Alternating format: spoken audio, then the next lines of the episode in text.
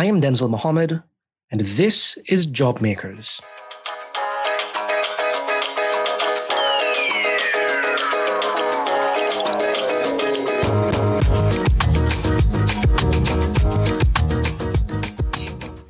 Job Makers is a weekly podcast produced by Pioneer Institute, a think tank in Boston, and the Immigrant Learning Center, a not-for-profit giving immigrants a voice.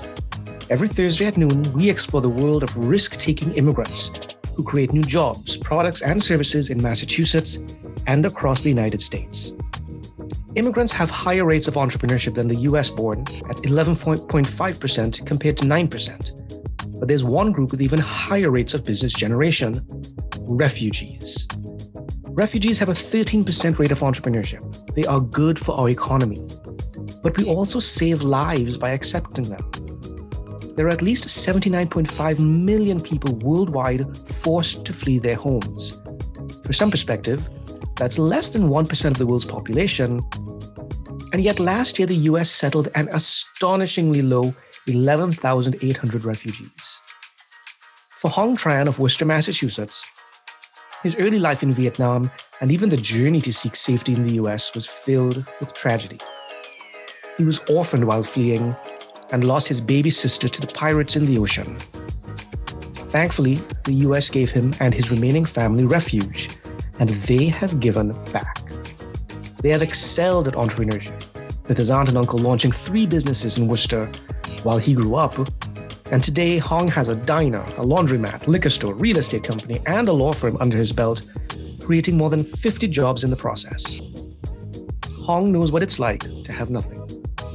And even with the rise in anti-Asian bigotry, he is determined to use his influence to help other immigrants and refugees get a leg up in their new homeland.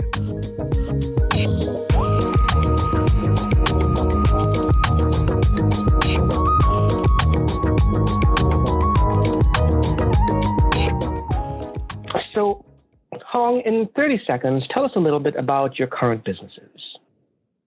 So currently, I own and operate 2 companies, a real estate company and a law firm, and they work hand in hand. The real estate company, obviously, given the market right now, it's a boom in the industry, and the law firm, we do primarily real estate closings, and we close for 46 different lenders, commercial and residential real estate closing firm. But these aren't your first businesses. You've had several businesses before. Could you just briefly give us a rundown of the businesses that you've started and when? Oh, yeah. There were many trial and errors, many failures, and some are okay. I wouldn't call them super successful. I've owned a diner for a few years. I have had a chain of laundromats spanning from Massachusetts to Connecticut. Owned and operated a liquor store out in Springfield, Massachusetts. And the real estate company currently still operating. And then in 2010, I became an attorney and I just opened up the law firm, sold all of the other businesses, kept the real estate company, and now just the real estate company and the law firm. Help me understand why. What was the bug that made you start all these businesses? Why did you want to be a business owner? What prompted that? So I think it was instilled in me by my aunt and uncle and my cousins who I grew up with. They have all always done businesses, and I remember the family starting one of the first Vietnamese grocery stores here in Worcester. I remember being 9, 10 years old, stocking the shelves and bringing in cases of goods to stock the shelves and carrying rice bags to do all of these things. They also had a restaurant. I remember peeling in the kitchen, peeling garlic until your fingers are burning, right? And my cousin also had a hair salon at the time. So back then there weren't many Vietnamese businesses, but my aunt's family, who I grew up with, had 3 of those. So it's instilled in us to do business. And you talk about your aunt, which brings me to your own personal story of coming to the U.S. It was not an easy journey. It was, in fact, extremely traumatic. Can you describe for our listeners who really have no sense of what Vietnamese refugees went through? Guide us through the experience of leaving Vietnam and coming to the U.S. and tell us what that was like. Okay, with a caveat, everything that I'm telling you is a compilation of stories that has been told to me by people who were on the boat, some people who were not on the boat because they were captured by the communists and jailed. And because I'm saying a caveat because I don't remember it. I was only 7 years old. I have some kind of amnesia, and therefore it's there's no memory of the actual trip. But in 1985, my parents wanted a future for us, so they risk everything and try to put us on a fishing boat with a lot of others, and my father did not make it on the boat. He was caught by the guards, and he was put back in jail. And from there, we took off into the international waters. And on the boat was my mother, my older brother, me, my younger brother, and my sister. So we were all 2 years apart. My brother was 9, I was 7. My younger brother was 5, and my baby sister was 3. We encountered the communist guards in the water, and obviously we had all of our possessions and belongings, so we used everything that we had to bribe them, and they let us go. They even gave us water for the rest of the trip, and they let us go. Well, a few days later, we encountered Thai pirates, and they wanted the same thing. And not having those, it must have angered them. They had 6 of their boats. They hopped onto our boat. They searched and killed a lot of people on the boat. They did things that are just robbed, raped, and killed. I mean, stuff that pirates do. And with those killed was my mother and my baby sister. And then they took 6 of their boats after doing what they needed to do. They started crashing into our boat so that our boat would sink. But then there was an oil driller that saw what was happening, and it started coming towards us. And when it came towards us, the pirates saw that, so they scattered. And the oil driller, they netted whoever it is that was in the water onto their boat.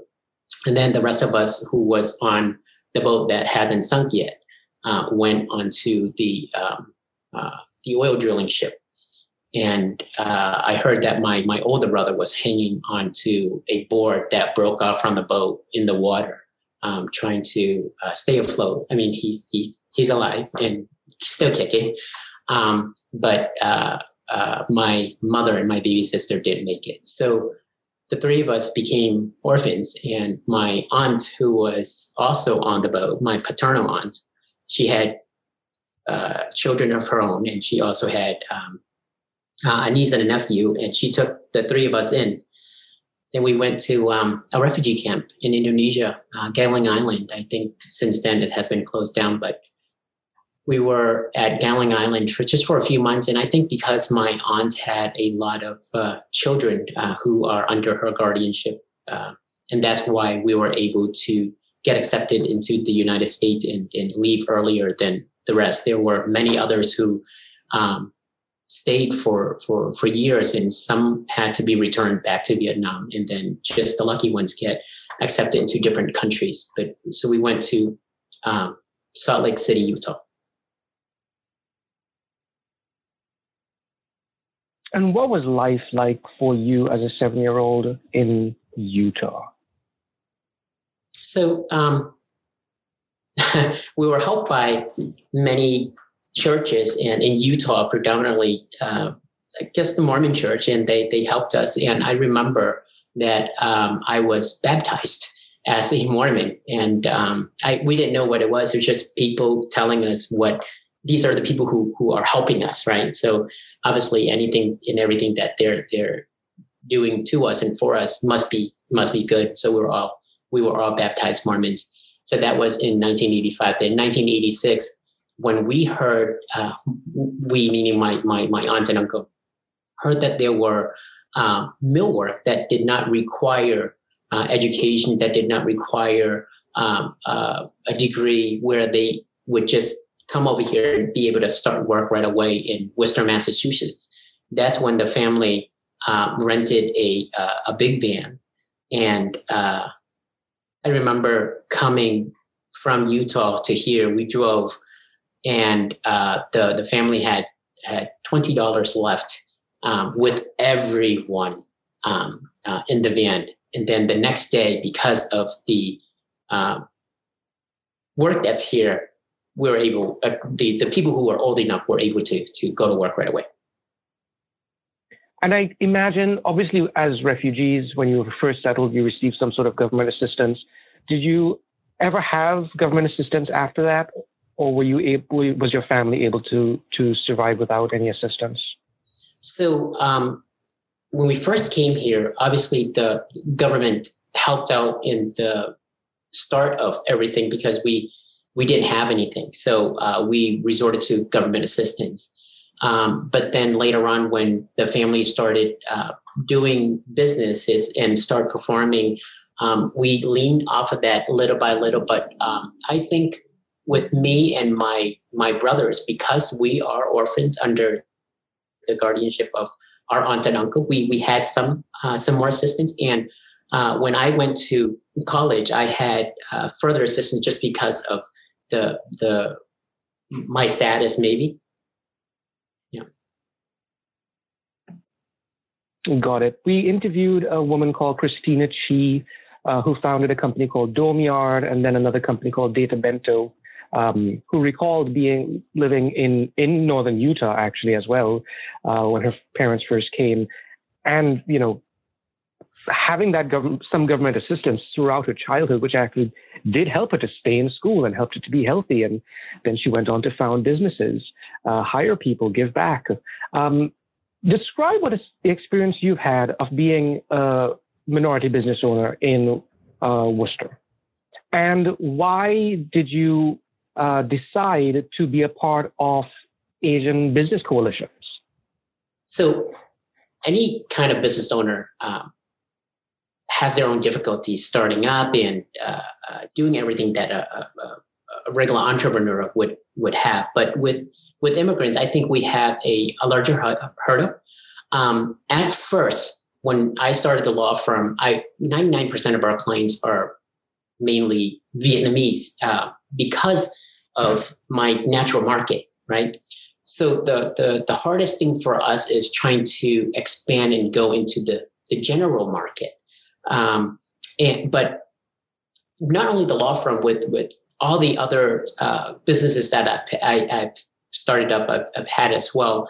I think the biggest hurdle is the knowledge of how to operate the business in an organizational manner, where to get financing, what are the different types of financing that are for minority business owners, if any. The government says that it's out there, but if there's no connection between what the government puts out there to the people in need, we need some kind of liaison to say, hey, the local minority market, this is what the government has.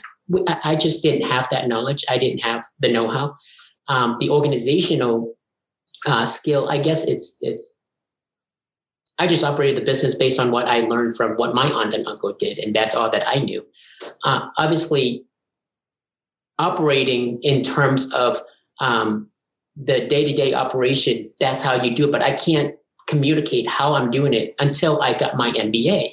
My MBA said, when I was taking my MBA, I kept on looking back at the stuff that I did, and I say, oh, that's what I did. This is what it's called. That's how I organize it. This is what it's called. So later on in life, I got to connect these things when I got the formal education. And I think to answer your second question, how I got involved in the Southeast Asian Coalition, my goal is honestly to give back. And the Southeast Asian Coalition was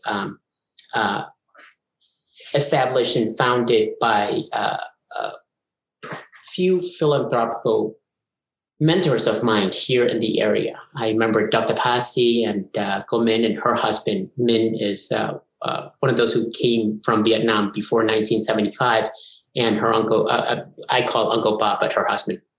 They started this in wanting to give back to the community and want to help immigrants. So during that time, it was called the Southeast Asian Coalition, because during that time, that's the Southeast Asian people are the people that are in need, and they're coming into here. So the Southeast Asian Coalition was established to help, would it be bad to say help assimilate and get people to give them a head start, right? To find assistance for them, to find homes for them, to teach them the basics of the English language while they're struggling for the older people who can't go to school, the parents, the grandparents. So that's what we did. Well, that's what they did during that time. And about 7 or 8 years ago, when I joined, me and a group of others, we've expanded the Southeast Asian Coalition to servicing people outside of the Southeast Asia, because the needs from different parts of the world entering the United States are different now. It's not the Southeast Asians anymore. We actually house the Irans, Iraqis, Afghanistan groups. There are many different ethnicities in our main centers. When I left, we were servicing 10 to 11,000 applicants or immigrants a year. Wow, that's kind of incredible. So you served as president of the Southeast Asian Coalition, and now you are part of the Vietnamese Business Coalition, is that correct? Yeah, the Vietnamese Business Association was established over 20 years ago, and it was established by a group of businessmen out in the Boston area. Well, Dorchester is where all the Vietnamese businesses are, and that's where everything started. And they got together and formed an organized coalition, but just them all together getting to see how they can help out with each other. And that's how everything started. And I joined them as a member, I want to say, while I was with the Southeast Asian Coalition about 7, 8 years ago. And I liked their vision, and I liked that what they were doing. But times were changing, things were changing quite a bit. So the structure that was from back then didn't work anymore, because the needs are different. And so we're in the process of getting a lot of the younger minds and the younger visions to see how we can help with the Vietnamese businesses, and how we can get more resources into our community to help our community strive, the business community as well. Yeah. So as president of this association, what are some of the concrete things that you all have been doing? So particularly particularly during the pandemic. Just last week alone, we had a joint venture with the SBA doing in Vietnamese. I think it's going to be on YouTube by next week of the PPP programs, of the disaster relief, and all of the stuff that President Biden has been starting. And from there, we did it in Vietnamese, just so that if there's anybody with questions out there, just like from when I was younger, not knowing where to get the information, well, we have all this information here. And if there's any information that is further needed, they can call one of us in order to further help with the process. That is excellent. And speaking of the pandemic, you, as all of us would have noticed, there was a rise in anti-Asian sentiment, perpetuated by a lot of misinformation and political rhetoric. What is your response to America when it comes to this kind of sentiment? I didn't understand racism the way that I understand it today. I know that some existed, but I just didn't know that you can see it in the actions of now your next door neighbors. I think the pandemic and the rhetoric that has been going about has fueled or has made racism okay for certain people to express. And that's why it's getting to the way that it is right now. And it needs to stop because America is built on immigrants, and any one group against another group is detrimental to our fundamental existence, not only America, but humans, right? So any racism is not good, but with things being pinpointed towards the Asians right now from associating the Asians with the virus or any Asians as saying, hey, you're Asian, you must be Chinese. And because you're Chinese, you started this virus. It's very wrong, and it needs to stop. America gave you refuge. We saw in the past few years a dramatic decrease in the number of refugees that the U.S. has accepted. That is in the process of changing, but refugee resettlement as a sector was really decimated. Personally, for you and for your family, looking back, I know you were only 7 at the time, but looking back and having this perspective, seeing where you came from and where you are now, what do you think it means for America to be that beacon for refugees, that home that will accept people who are in the most dire of situations? Look at all the stuff that look at the economy, look at the businesses that's been here. It's the immigrants who start a lot of these businesses as well.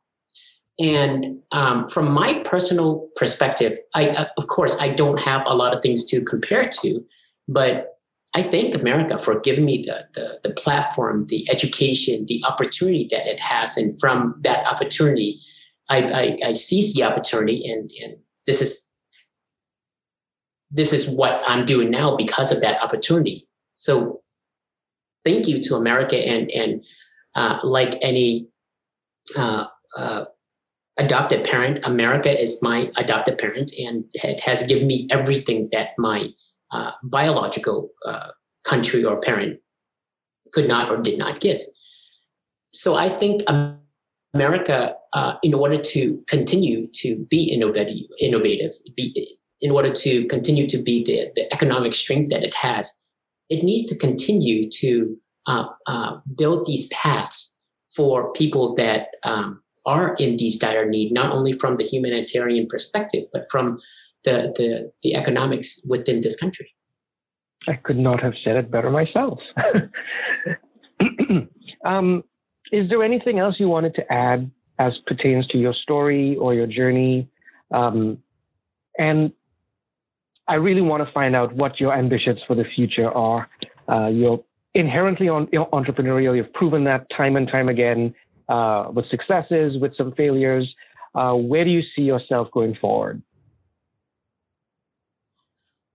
So, of course, yes, I have hopes and visions, but I also have fears. I came here not knowing anything, and I just did what I needed to do in order to survive. And seeing my 3 children growing up in America today, I'm very nervous for them. I'm very nervous for them for being Asian, for looking Asian, for looking different from what some people will consider Americans. They were born here. They are Americans, but they're not going to be looked upon that way. So that's my fear for them growing up. But my visions and hopes for the stuff that I can do or I need to do for the people around me, I'm going to continue in this business. I'm going to continue to help and give opportunities that I have been giving. I think it's time to give back, not only in finance, but in time, in education, in the volunteers and the stuff that we can do. If all together, if everyone can join hands to do these things, I think we would have such a better America than what we have today. I think that's the absolute perfect way to end the podcast. Denzil, as always, thank you so much for the opportunity. Thank you so much, Hong, for all that you do and continue to do, and for your vision for Worcester and the people in your community. The fact that you've stayed in Worcester in and of itself says quite a lot. And we want to wish you the absolute best of luck going forward. Thank you so much.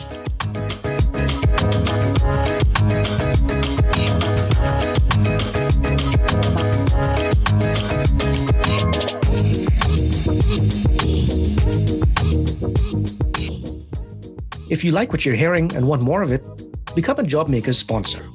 And if you know an outstanding immigrant entrepreneur, let us know by emailing Denzil, that's DENZIL, @jobmakerspodcast.org. So happy that you joined us for this week's inspiring story of another immigrant entrepreneur. Join us again next Thursday at noon. I am Denzil Mohammed, and thank you for listening to Job Makers.